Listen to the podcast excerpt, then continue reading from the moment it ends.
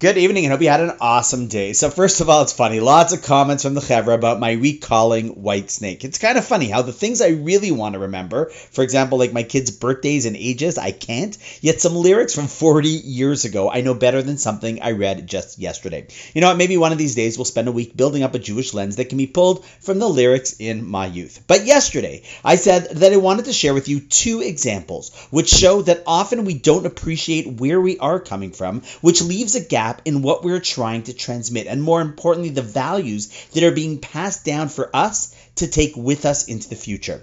First, the communal example. See, in my new role at the UJA, I'm blessed to be able to participate in their leadership development program, which has been in existence in various forms for what I think well over a decade. It's important stuff, developing the leaders of tomorrow as part of a program called Joshua Fellowships. So, being the senior fellow of strategic Jewish enrichment, I was tasked with the job of speaking about why it was called the Joshua Fellowships and the importance of its name in regard regards to the goal of the program. However, being that I'm new on the job, I asked the obvious question Can you catch me up on why it was originally called that? Because once I know that, I'm sure I can deepen the message and values that we can pull out from that. At which point, it became clear that no one knew why it was called Joshua Fellowships. Now, I presumed, and I later confirmed to be true, that it was named after Joshua in the Bible, and there is a lot to learn from him.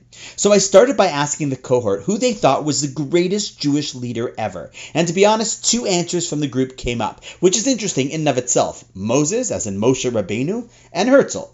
But regardless, the name Joshua was not suggested by anyone. And so I asked them, why do you think we're naming this program after someone who you did not think is the greatest leader, which then led to a really rich discussion.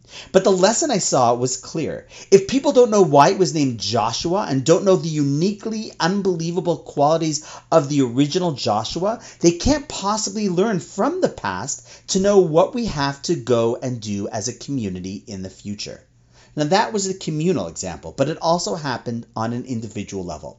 There was a lovely young lady who recently had a bat mitzvah, and when I was schmoozing with her, I asked her what her Hebrew name was, and she told me, and it was a classic biblical name. And when I asked her why was she named that, she replied that she had no clue.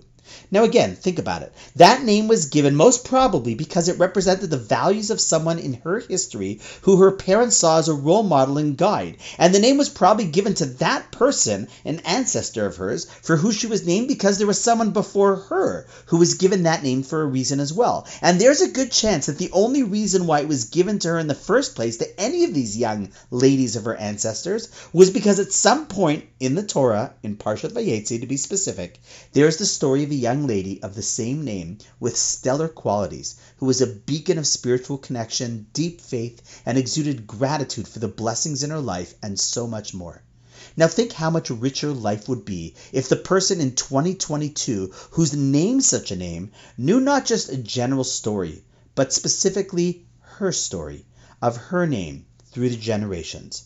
See, I think these points are such beautiful illustrations of the point that we made yesterday that more important than thinking about where you're going sometimes is just knowing where you came from. Now, this isn't, God forbid, a criticism on either the community or the individual. It's just highlighting the opportunity that we have to reconnect to our chain so that our next link is strongly attached to it as well. I mean, after all, who wants to be the one to break a chain after 3,500 years? You know, I'd love to hear your thoughts on this idea, but for now, on that note, wishing you an awesome night, and I look forward to seeing you tomorrow.